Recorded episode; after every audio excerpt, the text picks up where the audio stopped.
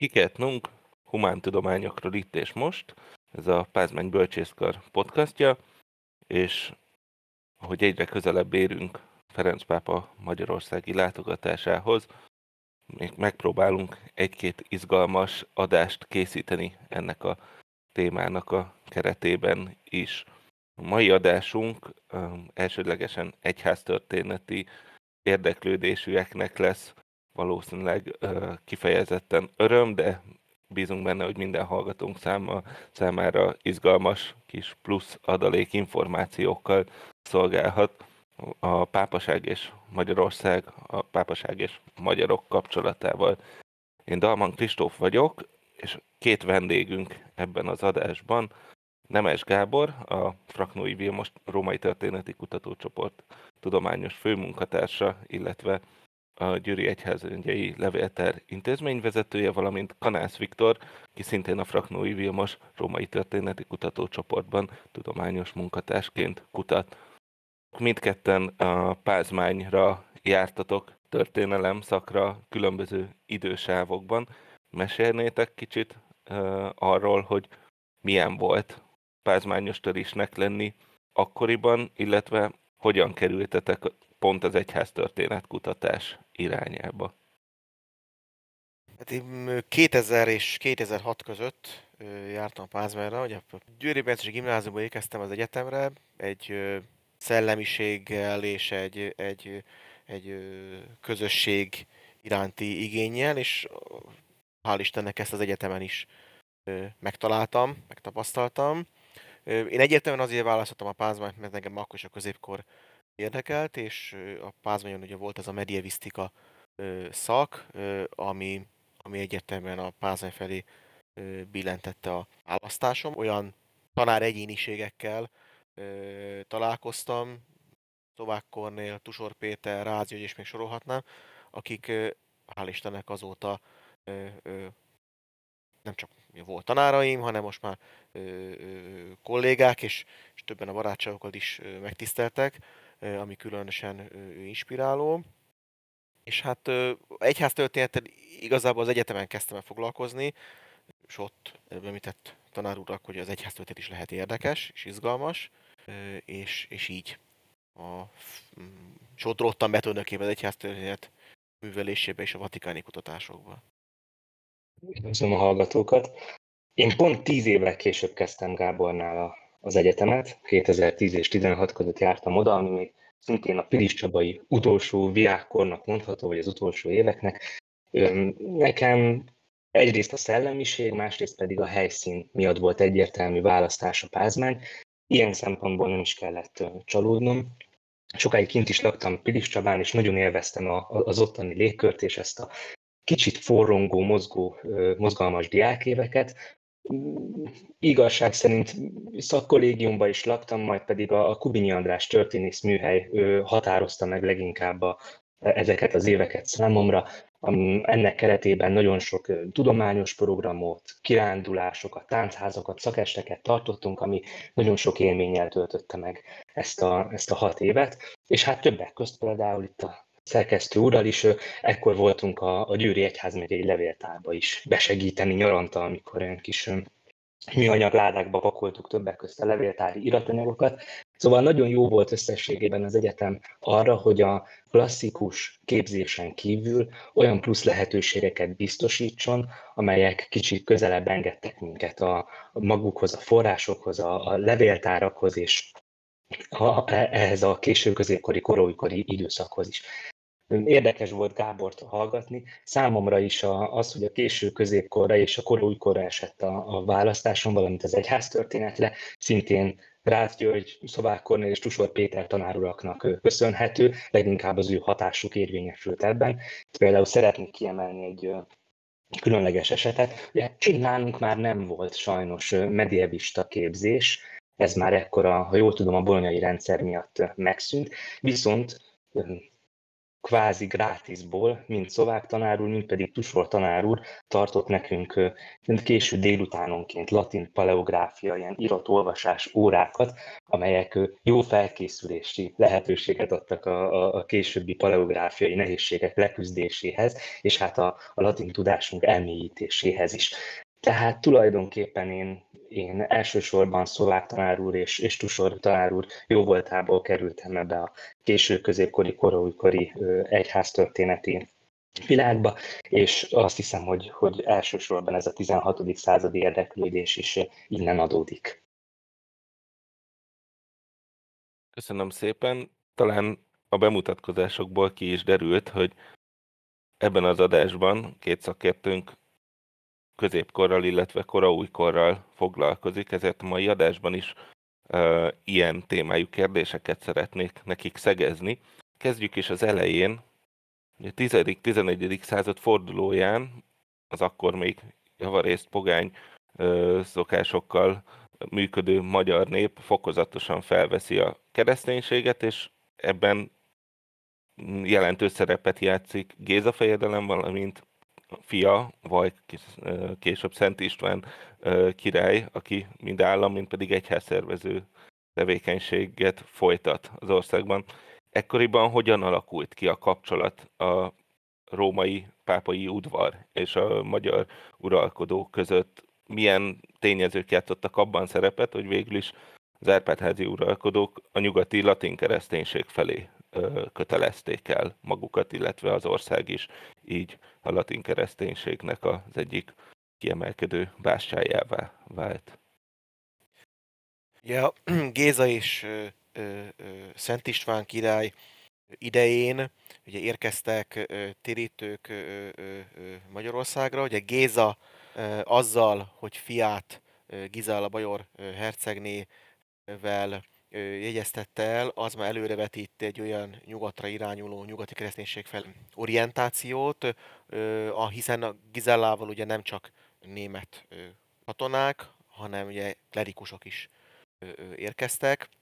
És tulajdonképpen a, a legfontosabb momentum ebben a, a kereszténység felvételében az a bizonyos koronaküldés, amit ami, ami Vajkból, a pogány ugye Vajkból, később az Istvánni évre keresztelt hercegből a király lett. Ugye két tájékoztat minket a korona küldésről. Az egyik ugye Szent István királynak a legendája, ugye három legendája van Szent Istvánnak. A legteljesebb ugye Hartwig győri püspök által könyves Kálmán idejében összeállított ez a Hartwig legenda, amely bőségesen mond nekünk, a, ír nekünk erről a koronaküldés, ugyanak azt meg kell jegyezni, hogy a Hartwig legendát azért ö, ö, úgy kell fenntartásokat kell kezelnünk, hiszen ugye az már a különböző aktuál politikai forrás, Merseburgi Titmár német történetíró, aki leírja, hogy tulajdonképpen a, a, a pápa a koronát, a császár egyéb tudtával és beleegyezésével küldte Istvánnak. Mit is jelent ez? Ugye a harmadik Otto császár akkor Rómában tartózkodott, az Aventinus dombon építette egy palotát, tehát császár is Rómában volt, hűségesebb híve és egykori tanára lett az a második szilveszter pápa, aki ugye a hagyomány szerint Szent Istvánnak a koronát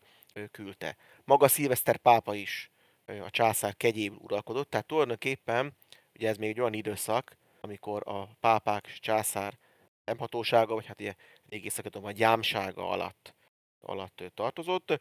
Tehát koronaküldés az, az nem történhetett a császárnak a tudta és a beleegyezése ebből a forrásokból. Ugye az is kiderül ebből a forrásokból, hogy az a, annak, a, annak a vajknak küldi a pápa, a császár kegyéből ezt a koronát, aki egyház megyéket alapít. Tulajdonképpen az, hogy egy uralkodó egyházmegyéket alapít, az az önálló, szuverén államiságnak az egyik, az egyik csahatatlan jele, ezért is hangsúlyozza ki a, a, a, a krónikaíró, és azáltal, hogy, hogy koronát kapott, és államalapítói funkció hát kerül kihangsúlyozásra. Nem véletlen, hogy hogy ugyanezt hangsúlyozza hogy a Hartvik is a, a, a legendában, hogy ugye a pápa szájába ad egy, egy, egy mondatot, hogy én ugye apostol utód vagyok, de ő Krisztus apostola, tehát Szent István, hiszen ugye megtérítette a, a, a, magyar, a magyar népet. Ugye az még a legelvakultabb Szent Korona a vadhajtásokról számára is nyilvánvaló, hogy, hogy a küldött is koronát, vagy, vagy valamiféle diadémot, fejéket a pápa, császár legyezés Szent Istvánnak, annak a mai Szent Koronához nincs köze. Sőt, ugye bizonyos, vannak a német források, amelyek szerint a harmadik Henrik császár a pápa által küldött fejéket, Abba Sámuelt ménfőnél legyőzte, kezébe került, és azt visszaküldte. Tehát mondhatjuk, hogy hiába keressük ezt a, ezt a Szilveszter által küldött fejéket, ez ma már nincsen, de mégis ez a fajta koronaküldés egy olyan kapcsot jelent a magyar uralkodók, Magyarország és a pápaság között, amely tulajdonképpen egy, egy erős kapcsolatot fémjelez és vetít előre. Bocsánat, azt azért még tegyük hozzá, hogy azért ez egy nagyon jó szerencsés csillagzat alatt létrejövő időszak volt ilyen szempontból, mert ha körbenézünk a környező államokba, gondoljunk csak Csehországra, nem magától értetődő az, hogy egy, egy frissen keresztényé vált ország az független egyházi területet tud képíteni. Mondjuk a német-római birodalomtól független területet tud képíteni.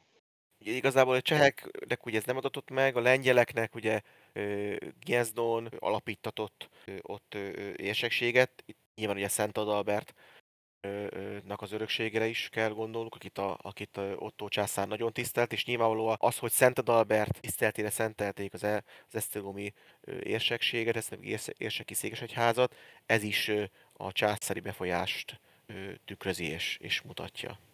Hogyan alakult ez a császári befolyás, illetve a pápai udvarral, pápá, pápasággal való kapcsolat a következő évszázadokban, azokban az évszázadokban, amik ugye akár középiskolai tanulmányainkból is ismerős lehet az investitúra harc, valamint a keresztes háborúk időszaka.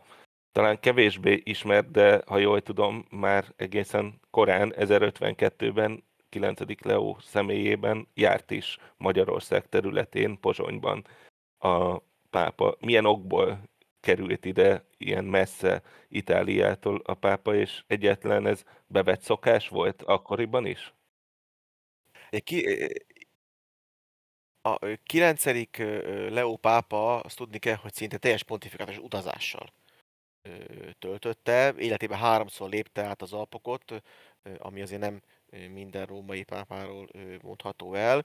Ő igyekezett egyrészt az egy, a, a püspöki székhelyeket járva zsiratokat tartani. Ő volt talán az első, aki a, a hetedik Gergely nevével fémjelzett reformot megelőlegezte, és a pozsonyi látogatása is, akkor ugye első András és harmadik Henrik császár közötti közvetítés volt az oka. Ugye miért kellett közvetíteni a császár és a magyar király között? Ugye tulajdonképpen a már Szent István alatt érte még Konrád császár által egy támadás, egy császári támadás Magyarországot, Szent István ugye visszaverte, de továbbra is ugye feszült maradt a, maradt a viszony. Orszoló Péter tróla lépésekor is egy császári sereg érkezett Magyarországra biztosítsa Péternek a trójutását, aztán mikor ugye Abba Sámuel vezette fel kell is megbuktatta Pétert, válaszul akkor is egy császári sereg jött, hogy 1040 éven Ménfőnél a császári sereg ugye vereséget mért Abba Sámuelre, és, és Abba Sámuelt meg is ölték a csata színhelyéről el, elmenekülve, és amikor másodszor megbuktatták ugye Orszoló Pétert, akkor már Dő első András vezérszerepet játszott ebben, akkor ismét császári sereg érkezett Magyarországra. Tehát tulajdonképpen a, a, a, a császárok igyekeztek volna fennhatóságukat ugye a magyar királyságra is kiterjeszteni, sőt, ugye fönnmaradt ugye, egy krónikában, hogy amikor, amikor harmadik Henrik legyőzte Abba Sámuelt, és ugye azt a bizonyos ö, Szent István ö, által, ö, pápa által Szent Istvánnak ajándékozott ö, koronát és láncsát vissza, akkor azt mondta a császár, hogy ő Szentpéternek ajánlja az, az országot. Ugye ez később is visszatér a pápa részéről is.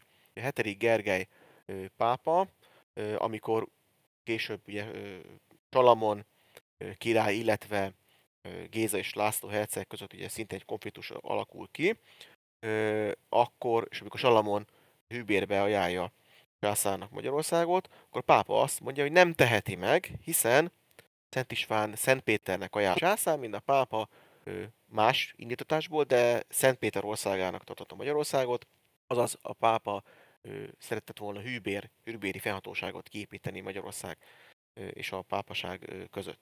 És ekkor jött az a, a nagyon fontos lépés, amikor azt válaszolta Géza és László, hogy ez nem igaz, hiszen Szent István Magyarországot Szűz Mária oltalmába ajánlotta, Szűz Mária örökségé a Magyarország, és nyilván Szűz Mária az égi hierarchiában magasabban áll, mint Szent Péter, és gyakorlatilag ezt a, ezt a ideológiai támadást így védték az ország.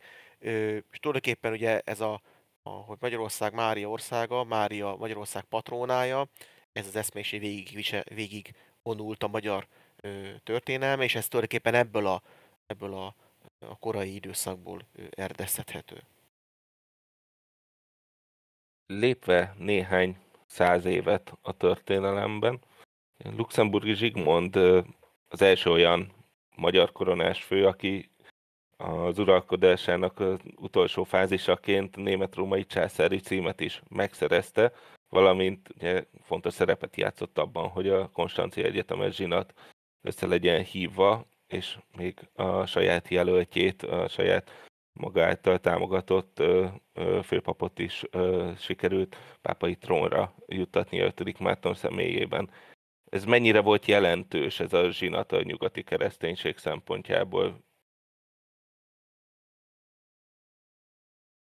Kicsit korábbról kezdeni, hogy eleve Zsigmondnak volt egy 50 éves uralkodása, és nagyon hektikusan alakult a pápákkal való viszonya. Amikor trónra lépett, akkor, akkor ugye egy túllépésekor már egy, egy szakadás állt be a nyugati egyházban, és akkor ez a, ezt a, a, ez a megosztottság, ez tulajdonképpen megosztott Európa uralkodóit is, hiszen voltak olyan uralkodók, akik az avignoni, és voltak uralkodók, akik a római pápával tartottak. A magyar uralkodó, Nagy Lajos és az utolda, és Zsigmond is a római, és amikor ugye 9. Bonifác került ugye a római trónra, akkor ő, Zsigmond is 9. Bonifácot hát fogadta, fogadta el. Na most egészen jó volt a kapcsolat 9. Bonifác és Zsigmond között, egészen addig, amíg bon, Kieci Bonifác úgy döntött, hogy egy trónkövetelőt, a Nápolyi László nevű trónkövetőt támogat Zsigmonddal szemben. Szerintem Zsigmond megorolt, megorolt 9. Bonifácra, viszont nem állt át az avignoni pápa oldalára, hanem úgy gondolta, hogy ő egyik egyik pápa pártjára sem áll, hanem ő tulajdonképpen magához ragadja az eddig a pápának járó jogokat, jogosítványokat, és, és teljesen önálló egyházpolitikát fog folytatni. Tulajdonképpen saját országában a pápa írt, különböző javadalom betöltésén ez rezervációs jogokat, azokat saját magának. Sőt, meg is tiltotta a Magyar Egyház a Rómával kapcsolatban lépni, ez a Placetum Régium, nem lehetett a hírái engedélye nélkül pápai okleveleket felolvasti, kihirdetni, jogorvoslatit nem fordulhattak a magyar klerikusok Rómába. Tehát volt egyértelműen egyfajta, egyfajta szakadás Buda, Budai udvar és ugye Róma között. Ugye Zsigmondnak akkor változott, amikor Falci Ruprecht német király elhunyt, elhalázott, és, és Zsigmond lett a, a, a, a, a német király. Ugye ez az utolsó lépcsőfok, hogy valaki ugye császárá ö, ö, legyen koronázva, tehát akit német királyá választottak, és koronáztak, az, az onnantól kezdve lehet ö, császár. Egy császár az lett, akit Rómában a pápa Szent, Szent Péter bazilikában ö, császárra koronáz. és eleve választott meg Zsigmondot, mert az első fordulón ö, ö, Jost ö, Morva őrgrófot ö, támogatták, többen itt is ugye az egyik pápa híve, másik pápa híve, tehát volt egyfajta megosztottság, és úgy gondolta Zsigmond, hogy ahhoz, hogy ő, ő császára legyen koronázva, mégpedig az egyetlen legitim ö, pápával, aki, aki létezik, ö, ahhoz, ahhoz, ahhoz rendet kell tenni, és ez volt az elsődleges motivációja. Ugyanakkor azért ne vitassuk el, Zsigmond is egy, egy nem csak hogy kiva diplomata, hogy hívő ember volt, viselte egyháznak ez a, ez a megosztottsága. Ráadásul ugye akkor már nem csak Rómában ö, és Avignonban ha ö, ült egy pápa, hanem, hanem Pízában összehívtak egy zsinatot, ö, azzal a célral, hogy akkor mindkét pápát ö, lemondatják, vagy, a, vagy ugye, elmozdítják, és lesz egy harmadik pápa, aki azt aztán majd ezt az egyházszakot is megszünteti. Ezt a Pízában 5. Sándort pápa választották, az ő halál után pedig 23. Jánost. Ahelyett, hogy a kettő helyett egy lett, így a kettőből lett három, tehát most már három pápa volt. És érdekes, hogy Zsigmond ezt a zsinatát, Píza zsinatát a megválasztott pápát, 23. Jánost preferálta, és ő vele épített ki jó kapcsolatot. Ugye Rómában akkor 12. Gergely, Avignonban meg még mindig 13. Benedek székelt. A 3. Jánossal összehivattatta a zsinatot, hogy a mélypont Konstancban, a Konstanz tulajdonképpen, és ezt majd ugye Trentónál is látni fogjuk, ideális földrajzi helyen van, Itália és a Szent Római Birodalom között, a császárnak a felhatósága alatt, tehát egy olyan semleges helyszín, amely nagyjából földrajzilag mindenkihez épp elég közel, közel volt. És így ült, így ült össze Konstanzban, ami aztán nyilván évekig ugye el, elhúzódott, és nem csak az egyház szakadást volt hivatva ugye megoldani, hanem ugye, ugye Husz János eretnek tanairól is tanácskoztak, de egyértelműen ugye ez a, az egyház szakadást volt az, amit, amit meg kell tudják. Ezt úgy oldották meg, hogy tulajdonképpen 23. János lemondott, lemondását helyezte kilátásba, aztán ugye elmenekült, lemondottnak nyilvánították. 12. Gergely pápa, tehát a római pápa, ő, ő követei által tulajdonképpen ő, lemondott, de érdekes, hogy a hiába mondott a 12. Gergely, ő, még azért meghalt volna, hogy az új pápát, 5. Mártot megválasztották volna. Tehát nem volt az az eset, hogy két római pápa van egyszerre, tehát lemondott és egy, egy, egy regnáló. 13. Benedek az Avignoni pápa, ő hallani is akart a lemondásról, él Franciaországi Perpignanban volt a zsinat idején, és akkor onnan Aragóniába menekült, és Aragóniába halt meg 1923-ban, de már mint letetnek minősített ö, pápa. Tulajdonképpen, hogy 1400 ö, hosszas egyeztetés után 1417. november 11-én, tehát már Szent Márton ünnepén ö, Oddó Kolonna Odo Kolonát választották pápává, aki a adott nap szentjét, tehát Mártonnak a nevét vette fel, 5. Márton néven lett pápa, most már egyedül. Kolonna választás nem véletlen. A Kolonna család ősi római dinasztia, ők maguk római korból származtatják magukat, a kolonikoron már biztos létezett a család, és a, gyakorlatilag a kolonnák a 10. Szá, 11. századtól folyamatosan római Róma várospolitikát meghatározó család volt, de érdekes, hogy csak egyetlen egy pápát adtak, de hát rengeteg bíborost, és hát ugye mind a mai napig korona család palotája megtekinthető a Piazza Veneciától nem messze, napig élnek, léteznek a kolonnák, tehát nem egy ma is működő család. 5. Márton, ő neki volt az a feladata, hogy tulajdonképpen bevonuljon Rómába, és, és újra helyreállítsa az Anyaszentegyháznak a, a, a tekintélyét. Hát ez óriási, óriási munka volt az ő számára, és végül is nem ő koronázta meg Zsigmondot, hanem az utódja 4. január 1433-ban. Egyébként mindvégig Zsigmond és 5. Márton pápának viszonya kifogástalannak és jónak volt, volt mondható. Maradva a 15. század végénél, rákanyarodva a 16. századra, Ugye Bakóc Tamás tartja a közvélekedés az egyetlen igazán ö, pápai trónra esélyes magyar főpapnak. Mivel szolgált rá erre? Ugye ezt tudjuk, hogy ő mind Hunyadi Mátyás udvarában, mind pedig második Ulászló udvarában meghatározó politikai, illetve egyházi tisztségeket is betöltött. Milyen kapcsolata volt Bakócnak a pápai udvarral, hogy, hogy nem lett Bakóc Tamásból pápa? Bakós Tamásnak a, a karrierje már önmagában az, hogy Esztergomi érsek lett, tehát önmagában ez egy szégletes karrier.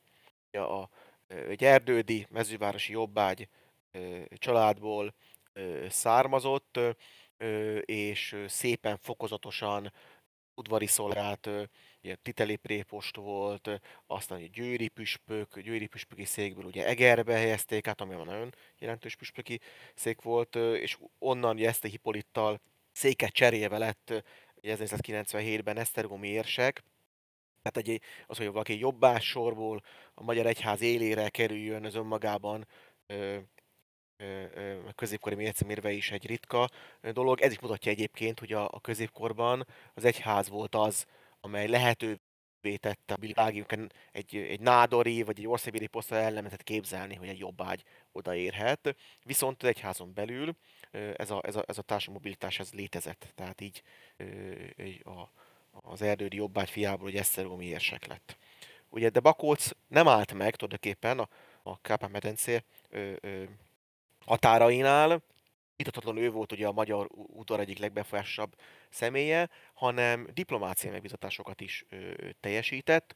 Ugye zavaros időszak volt, ö, különböző ö, ligákat kötöttek egymással nagy hatalmak, hogy Itáliában lévő befolyásukat növeljék. Ugye akkor a, a francia király először léptet az Alpokot, és megpróbálta Nápolyt elfoglalni, az egy, egy jó 60 éves háborút indított el, itáli háborúknak nevezük több szakaszból is át. Tehát gyakorlatilag egy, egy, egy mozgalmas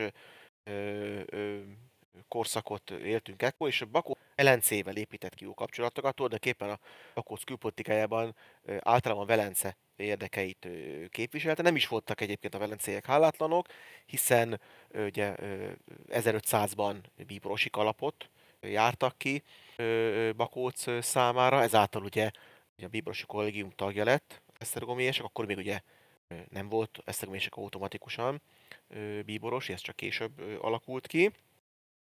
És aztán az Velencélyek kiárták az Bakócnak, hogy Kossuth csak tiszteleti cím volt, de mindenképpen nagyon komoly rangot adott Bakócnak.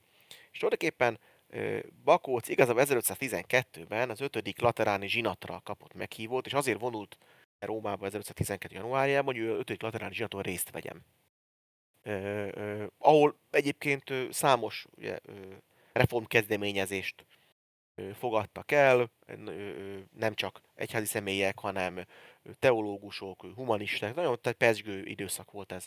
Fényes udvartartással érkezett ő oda, és nagyon érdekes, hogy Pietro Isvalies bíboros palotáját foglalta el, ma Campo de Fiori egyik sarkán áll ez a, ez a, ez a, ez a palota. Pietro Isvalies bíboros korábban ugye apostoli legátus volt Magyarországon, 1500 1-3 között, és jó, akkor megismerkedhettek Bakóccal, és ő volt a magyar uralkodónak, második Lászlónak a, a protektora, tehát ő képviselte a pápánál, és gyakorlatilag az, hogy a Iszvész bíboros, tehát az egykori bíboros protektornak a palotáját foglalta el Bakó, egyértelműen úgy lehet interpretálni, hogy őt magát tartotta innentől kezdve magyar udvar bíboros protektorának, tehát ő az, aki bíborosként magyar érdeket képviseli Rómában. Ráadásul ez a palota iszonyú jó helyen volt, ugye ha a Campo de Fiori másik oldalára tekintünk, akkor az apostoli kancellária, hatalmas reneszánsz palota tömbét látjuk. Tehát gyakorlatilag Bakóc Lápai Kanc egy, egy néhány száz méterrel ütött tanyát, ami azt letette lehetővé, hogy elég jó, jól ö, ö, hát képbe tudott kerülni a, a Rómában zajló különböző diplomáciai eseményekkel. És tulajdonképpen ö, Rómában érte második Gyula pápa halála Bakócot, és, és hát ugye nyilván megindultak a találgatások, és Bakócot nagyon esélyesnek tartották többen. Ugyanakkor pont olyan volt a politikai konstelláció, ami Bakócnak nem kedvezett. Először is második Gyula pápa próbálta visszaállítani a simóniát, az a javadalmaknak a pénzen történő megvásárlását. Ugye 6. Sándor pápa megválasztásakor ugye fölé följegyeztek a krónikák, hogy több szekérnyi arany cserélt gazdát, tehát Borgia bíboros kincseken vásárolta meg a különböző bíborosnak a szavazatait. Ugye ez nyilván nem vetett jó fényt a egyetemben második Gyula pápa, ugye a Simóni ellen foglalt állás, és kifejezetten kérte halálos ágyán állítólag, hogy ne Bakószra szavazzanak, mert ha valaki, akkor ő biztos, hogy a Simóniával élni fog. Tehát ez már önmagában nem kedvezett neki. Ráadásul ugye Velence támogatást továbbra is élvezte Bakóc, viszont ugye Bakóc a franciákkal próbált kapcsolatot ápolni. Ugye a franciák ekkor Lombardia, Milánó környékét megszállva tartották, és pont a halála előtt Gyula pápának voltak katonai sikerei franciákkal szemben, tehát ez a francia pozíciókat gyöngítette, ez a Bakóc pozícióját is gyöngítette. Ugye miben reménykedett Bakóc? Abban reménykedett, 25 bíboros gyűjt össze Rómában, amelyek közül 13 itáliai volt, tehát abban reménykedett, hogy a egymással rivalizáló itáliai családok hát, ha jobban szavaznak egy Alpokon túli Tiborosra, aki nem része az itáliai belpolitikának, de sajnos ugye nem, nem jött be a számítás. Egy fiatal bíborosokból álló csoport végig is úgy döntött, hogy, hogy a Medici bíborost választják meg, és, és ő tizedik Leon éven lett pápa. Ettől függetlenül Bakóc igazodta kapott szavazatot, az első fordulóban 8 szavazatot kapott, Bakósz Tamást, tehát mindez idáig ő az egyetlen magyar bíboros, akire igazoltan érkeztek. Konkláv titkosan zajlik, hogyan lehetséges, hogy most pontosan tudjuk, hogy megfordulóban ki hány szavazatot kapott. Ez a későbbi, később nyilvánosságozott feljegyzésekből derült ki, tehát a helyszíni jegyzőkönyveket később hozták nyilvánosságra, több száz évvel később, tehát így egy történeti forrás értesülünk arról, hogy hogy Bakóc kapott 8 szavazatot. Később aztán egyébként Bakóc úgy döntött, hogy Rómában marad, tizedik Leó miatt akkor elnére volt, és azt gondolta Bakóc, hogy hát kicsit tovább marad Rómában, hát ha neki a szerencse, és a ifjú bíboros, ifjú pápa hamarabb elhalálozik, de tizedik Leó úgy döntött, hogy jobb lesz, hogyha ha, ha más Rómán kívüli feladatot ad Bakóc Tamásnak, és egy ezért bízta meg keresztes hadjárat szervezésével Bakócot, pápai legátusként visszaküldte Magyarországra, és egyébként fél Európára, Magyarország, Lengyelország, Csehország, Skandinávi hatalmazást Bakóc. Az ugye ez a keresztes hadjárat ugye tudjuk, hogy nem lett sikeres, és a Tózsafére paraszt felkelésbe torkollott, ami jelentősen rontotta Bakóc pozícióit, és így élete utolsó éveiben most már csak a magyarországi belpolitikára fókuszált ö, ö, Tamás Bíboros, de hát azt mondhatjuk, hogy tényleg szélőtes karrier az övé, amelynek tényleg egyik fénypontja az a bizonyos 1513-as konklávé. 1526-ban Mohácsi csatavesztés, majd pár évtizeden belül az ország három részes szakadása gyakorlatilag egy tragikus helyzetet szül Magyarországon. Megtépázódott a teljes katolikus egyházszervezet is, természetesen a, a világi ö, hatalom szétesésével párhuzamosan. Hogyan viszonyult a Szentszék mind Magyarország helyzetéhez, mint egyetlen az oszmán fenyegetettséghez itt Európa nyugati felének periféri, perifériáján?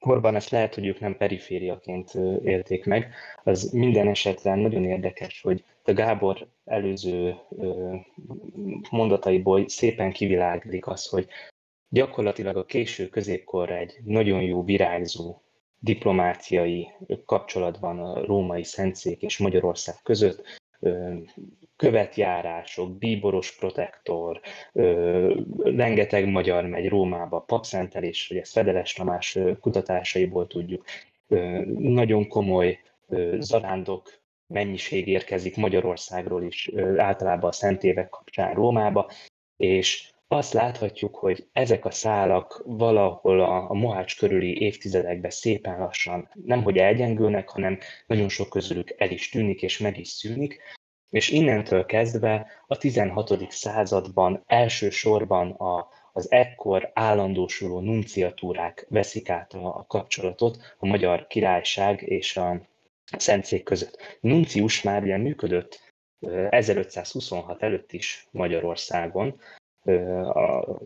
Talán ez az egyetlen egy eset, ami még a, a magyar közoktatásba is bekerül, de rendszeresen idézzük Burgyó Nunciusnak a magyar királyi udvarról írt jelentéseit.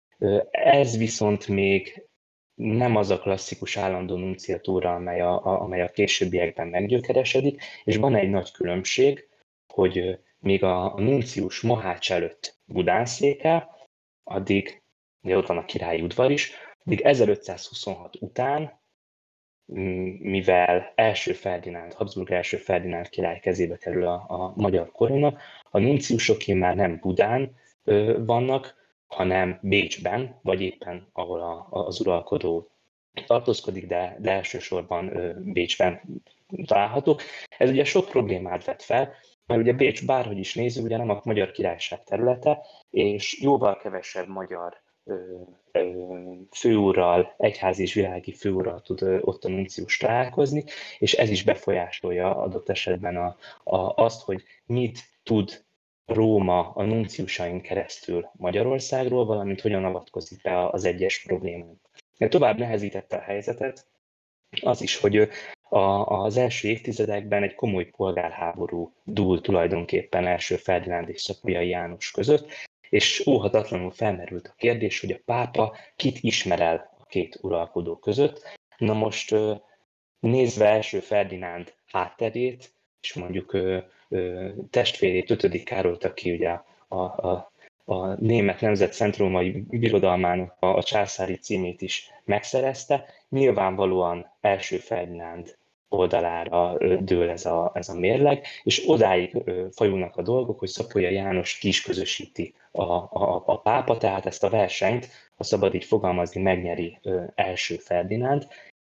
Ettől függetlenül állandóan fennmarad, vagy állandóan találkozhatunk a mai közbeszédben is egy ilyen magára hagyatottság toposszal, ami arról szól, hogy tulajdonképpen a 16. században és a 17. században is Magyarországot magára hagyta most nem csak a, a, a, a nyugati területek, hanem a pápaság is, és nem, nem bírom nem megemlíteni ugye az egri csillagok híres jelenetét, ami csak a, a filmben szerepel, talán nem is hiába került bele Nemeskürti jó voltából az a jelenet, amikor elmegy Dobó István a, a pápához segítséget kérni Magyarország számára, és úgy mutatják be ezt a jelenetet, hogy a pápának tulajdonképpen fogalma sincs arról, hogy mi zajlik a magyar hadszintéren, kik a szereplők, és ő pontosan mit, mit is csinálnak. Ezzel szemben, hogyha megnézzük a, a korabeli nunciausi jelentéseket,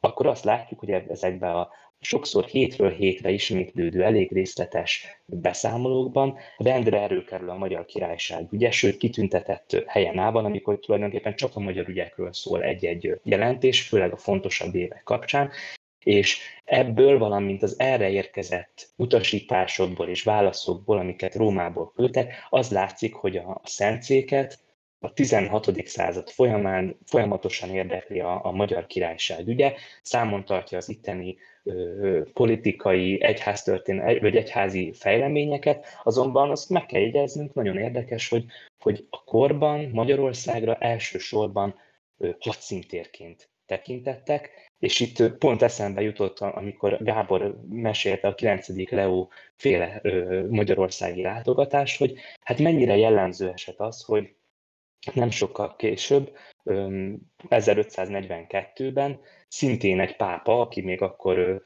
nem viselte Szent Péter koronáját, negyedik Pius, aki Giovanni Angelo Medici volt, az szintén Buda ostrománál 1542-ben Magyarországon tartózkodik, de hát miért? Nem egyházi ügyeket intézni, hanem azért, hogy részt vegyen ebbe az ostromba, hogy 1541-ben foglalták el a, a, az oszmánok Budát, és, és 42-ben volt egy sikertelen felmentési kísérlet, és itt találkozunk a későbbi negyedik Pius pápával is a, a, a, a, az ostromlók seregében. Egyébként a, a 16. századra nagyon jellemző ez a dinamika, nagyon, a, a kapcsolatoknak van egy ilyen nagyon hullámzó dinamikája. Most erre talán három példát lehetne hozni, csak így érzékeltetve a folyamatokat. Egy egy, egy, egy nagyon mély pillanat volt mondjuk az 1550-es évek, amikor is Frátel György meggyilkolása egy óriási skandalumot intézett, vagy idézett elő Rómába. Gondoljunk csak bele, de Frátel György Frátel György bíborosság leállását első Ferdinánd király már régóta szerette volna elérni a római kúriába, és amikor hosszú évek után sikerült ezt véghez vinnie, és megszületett a, a pápai bulla is a, a döntésről, tulajdonképpen alig ért el maga a bulla Frátel György kezébe. Egy-két nappal később magának első Ferdinándnak a katonái Ferdinánd tudtával gyilkolják meg a püspököt, és akkor már bíborost, ami nyilván hát Rómában egyrészt értetlenséget, másrészt pedig ö, ö, ö, hatalmas botrányt okozott, és egy sok évig elhúzódó vizsgálat lett ennek a következménye, és a pápa Ferdinándnak is csak ideiglenesen adott éveken át feloldozást vagy felmentést az eset alól, és egészen 51-től 1555-ig zajlott ez a procedúra, és 55-ben sikerült csak Ferdinánd számára lezárni ezt a nagyon kínos ügyet. Emellett, vagy ezzel párhuzamosan pedig ott van a, a, a Trienti zsinatnak a kérdése.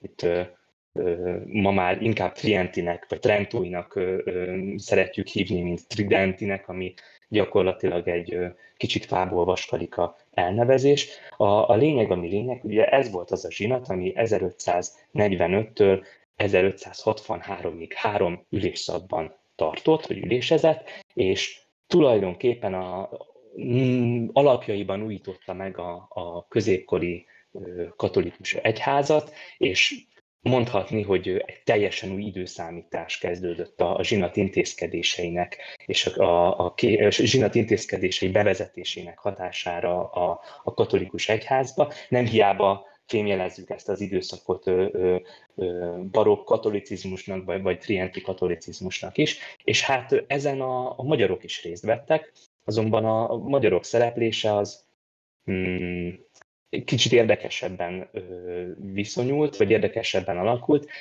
Úgy tűnik, hogy a, a, a magyar egyházi elit gyakorlatilag és eléggé pessimistán állt a, a zsinatnak a kérdéséhez, és már egész Európában, főleg a, a humanista körökben érezhető volt egy hatalmas nagy elvárás a zsinat felé, mégis a, a magyar püspökök azok nem kívántak Trientbe menni. Erre nagyon jó példa egyébként a Várdai Pál Esztergomi érsek esete, aki ki is jelentette, hogy igazság szerint nem zsinatra, hanem pénzre és katonákra volna szükség a, a, az oszmánok ellen, és el is intézte, hogy, hogy ne kelljen elmennie a, a Trienti zsinat első ülésszakára, aminek az lett a, a következménye, hogy Kecseti Márton Veszprémi püspököt jelölte ki az uralkodó erre a feladatra, viszont valószínűleg egy oszmán hadjárat miatt ő sem indult útnak, és így tulajdonképpen a, a keresztény államok közül a zsinat első ülésszakában Lengyelországon kívül csak Magyarország nem képviseltette magát a, a zsinati atyák között. Ez majd azért a, a második ülésszakra megváltozott, 1551-52-ben, amikor is egy nagyon neves diplomata, de Gregoriánci Pál Zágrábi, aztán később Győri püspök részt vett a zsinaton, azonban pont Frátel György meggyilkolása miatt nem tudott végig ott tartózkodni, és közben Rómába kellett mennie intézni az uralkodó ügyeit a, a, a felmentési kérelem kapcsán. Ennek ellenére tudunk arról, hogy nem csak rangvitákba keveredett a, a portugál királynak a követével, hanem, hanem gyakorlatban is részt vett a zsinaton, és felszólalt a híre két szín alatti áldozása mellett. Úgy tűnik egyébként, hogy ez a, ez a két szín alatti áldozás, ez a magyar követeknek az ilyen leitmotívja volt, és, és valószínűleg elsősorban a, a, a cseh területek miatt Ferdinánd ezt kifejezetten fontosnak tartotta. Őt követően a, a harmadik ülésszakban, majd 1562-ben szintén találunk három magyart a, a zsinati atyák között. Az egyik az a Dudics András Nini püspök volt, ott volt még Kolozsvári János csanádi püspök, és Draskovics György pécsi püspök is.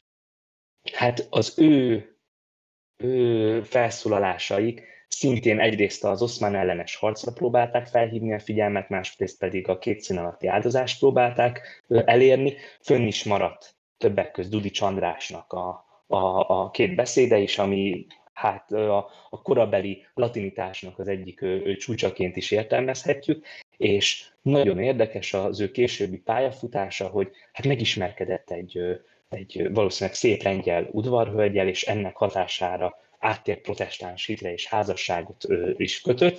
Szóval ilyen szempontból egy ilyen nagyon furcsa útvonalat járt az ő karrierje. Ugyanakkor ugye pont az erdély fejedelemségnek a, a kialakulásának a korszakát éljük ekkor, és hát nyilván a, felmerült a kérdés már a kortársakban is, hogy, hogy ebbe az alakulófélbe, formálódóba lévő erdély fejedelemségből küldjenek-e követet a zsinatra. És úgy tűnik, hogy Fráter Györgyöt már megkereste ezzel a, a szentszék, és már szóba került az, hogy Fráter követet fog küldeni, erre nem került sor, viszont később, 1561-ben már János Zsigmond ne, ö, merült fel szintén, hogy, hogy, hogy ő valamilyen követel képviselteti magát a, az atyák között, azonban első Ferdinánd érthető ellenállása kapcsán ez, ez, a, ez az elképzelés meghiúsult. Szóval ilyen felemásra sikeredett ilyen szempontból a, a magyarok részvétele a zsinaton, azonban a, a zsinat rendelkezéseinek a magyarországi kihirdetése az már talán egy fokkal pozitívabbnak mondható. Itt pont Draskovics György, immár győri püspökként az 1579-es egyházmegyei zsinaton már közzétette a határozatokat. Ez egy ilyen egyedi esetnek mondható, ugyanis a többi egyházmegyében hasonló rendelkezésre nem került sor, ugyanakkor kicsit hasonlóan a, a tripartitumhoz, ezek a rendelkezések szépen lassan évtizedek alatt átmentek a, a gyakorlatba is, és alapjaiban változtatták meg, mondjuk pont Pázmány Péter korára már a, a magyar katolicizmust. És akkor um, megemlítenék egy pozitívabb, vagy egy, egy talán kicsőségesebbnek is mondható korszakot a szentszéki magyar kapcsolatokból, ez pedig a 15 éves háborúnak a, a, az idősz, időszaka, de a, a 16. század végét és a 17. század elejét értjük ez alatt, ahol is egyedi módon több ezres pápai seregek harcolnak a, a magyar királyság területén a, az oszmánok ellen, és mindez elsősorban 8. kelemen pápának köszönhető, aki ismerve a, a, a régiót korábbi tevékenységéből kifejezetten fontosnak tartotta Magyarország felszabadítását és a, a kelet, kelet-közép-európai helyzetnek a, az ilyen szempontból való rendezését.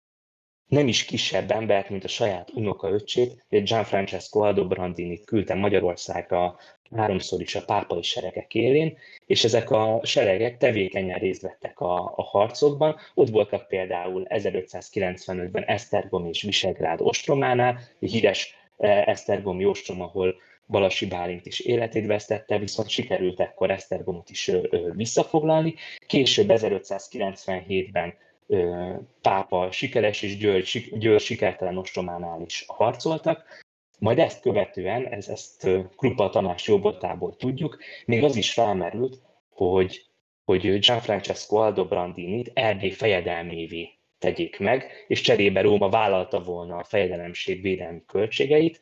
Erre végül nem került sor, azonban még egy utolsó nagy hadjáratba részt vettek a pápai seregek a 15 éves háborúban, vagy a nagy, hosszú török háborúban, ahogy még a kortársak hívták, ez pedig 1601-ben a Kanizsa ellen vezetett hadjárat volt, amikor is az egy évvel korábban az oszmánok által elfoglalt nagyon fontos erősséget próbálták meg, többek közt a, a pápai seregek visszafoglalni. Ennek a hadjáratnak a során halt meg maga Gianfrancesco Aldobrandini is, aki egyébként a, a, a Rómában egy fontos mai napig meglévő szobra áll, a sírja is a, a kapitóliumon található, szóval az ő emlékét azt aktívan ápolták a, a későbbiekben is, azonban azt láthatjuk, hogy a 1601-es sikertelen ostrom után ez a korszak mondhatni véget ért, és innentől kezdve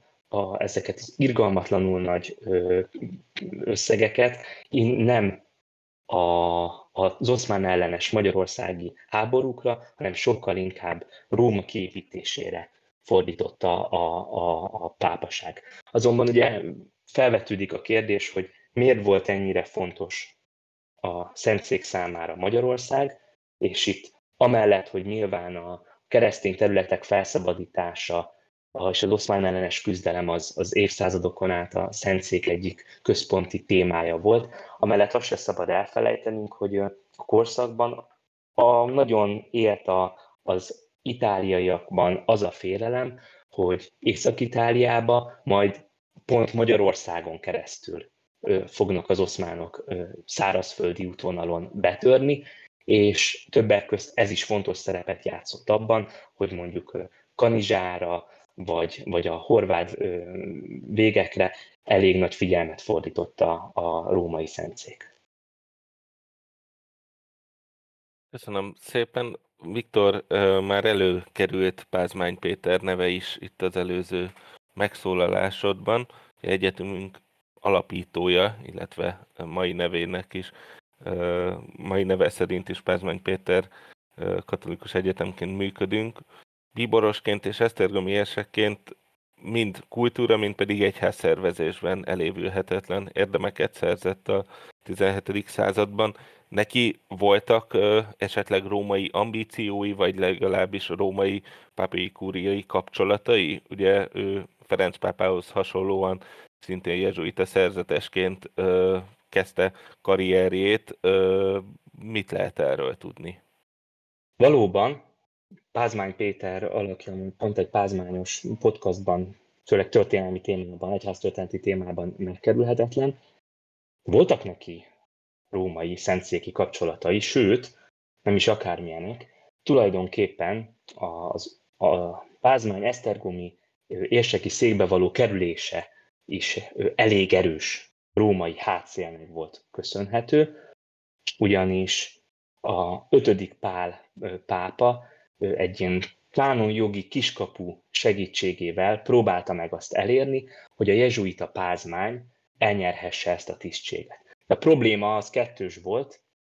Egyrészt sem a, a jezsuitáknak a, az előírásai nem tették elvileg lehetővé azt, hogy ilyen címet viselhessen, másrészt pedig a magyar törvények sem tették azt lehetővé, hogy mondjuk jezsuitaként Esztergom érseke lehessen, és ezt egy ilyen úgy sikerült a Gordiuszi csomót átvágni, hogy ideiglenesen megszüntették Pázmánynak a jezsuita mi voltát, és átléptették az egyébként Magyarországon gyakorlatilag teljesen ismeretlen Szomaszka rendbe, pontosabban Szomaszka rendi novícius jelölt volt egy ideig, azonban érdekes, hogy ő soha se tette le az örökfogadalmát, valamint a novici, noviciátusát sem kezdte el, így de facto tulajdonképpen az érsekké való kinevezése után kvázi visszakerült jezsuitának Pázmány Péter. Minden esetre ezt a nem, nem hétköznapi, sőt elég különleges ügyet, amit egyébként Tusor Péter tanár úr göngyölített fel, azt éppen a pápa, ötödik pár segítségével sikerült elérni. Aztán később, nyolcadik Orbán pápa, a pápával való kapcsolata sem nevezhető mindennapinak. Pázmány Péter volt az előbb említett Trienti zsinat magyarországi meghonosítójának a, az egyik legnagyobb alakja, és a, a Trienti szellemiség magyarországi legfőbb képviselője, tulajdonképpen emiatt elméletileg a, a pápasággal jó viszonyt kellett volna ápolnia. Ennek egyik szép jele volt, hogy 8. Orbán pápa előzetes felhatalmazást adott a, a nagyszombati bölcsész és teológiai karnak a felállításához, ugye később a, a, az egyetem alapításához vezetett. Ugyanakkor egy nagyon-nagyon éles törés figyelhető meg Pázmány és a pápaság kapcsolatába, ami 1632-re datálható, amikor is Pázmány Habsburg követként érkezett Rómába, abba a Rómába, amely, amely élén akkor éppen az elég erős francia orientációt folytató Barberini pápa 8. Orbán kezében volt, és Pázmány azzal, a, a, azzal az indokkal érkezett Rómába, ugye ez a 30 éves háború korszakát éljük, hogy pénzügyi és diplomáciai segítséget szerezzen a, a Habsburg monarchiának a, a protestánsok elleni küzdelemhez. Ennek ellenére, mivel a pápa az elsősorban a, a francia, francia párti politikát folytatott, Pázmányt kezdettől fogva Rómában ilyen persona grátának tekintették, és minden lehető módon megpróbálták ellehetetleníteni a, az ő küldetését, és tulajdonképpen egy elég hosszan húzódó római otlét során elég vesztes pozícióból próbált Pázmány ö, eredményeket elérni, és egy viszonylag jelentősebb pénzügyi összeget sikerült is megszereznie a, a protestánsok elleni harchoz, azonban ő, ő is az elejétől kezdve ö, érzékelte, hogy ez a nagyon erős Habsburg ellenes légkör, ez az ő személyére is alapvetően rányomja, és az ő megítélésére is alapvetően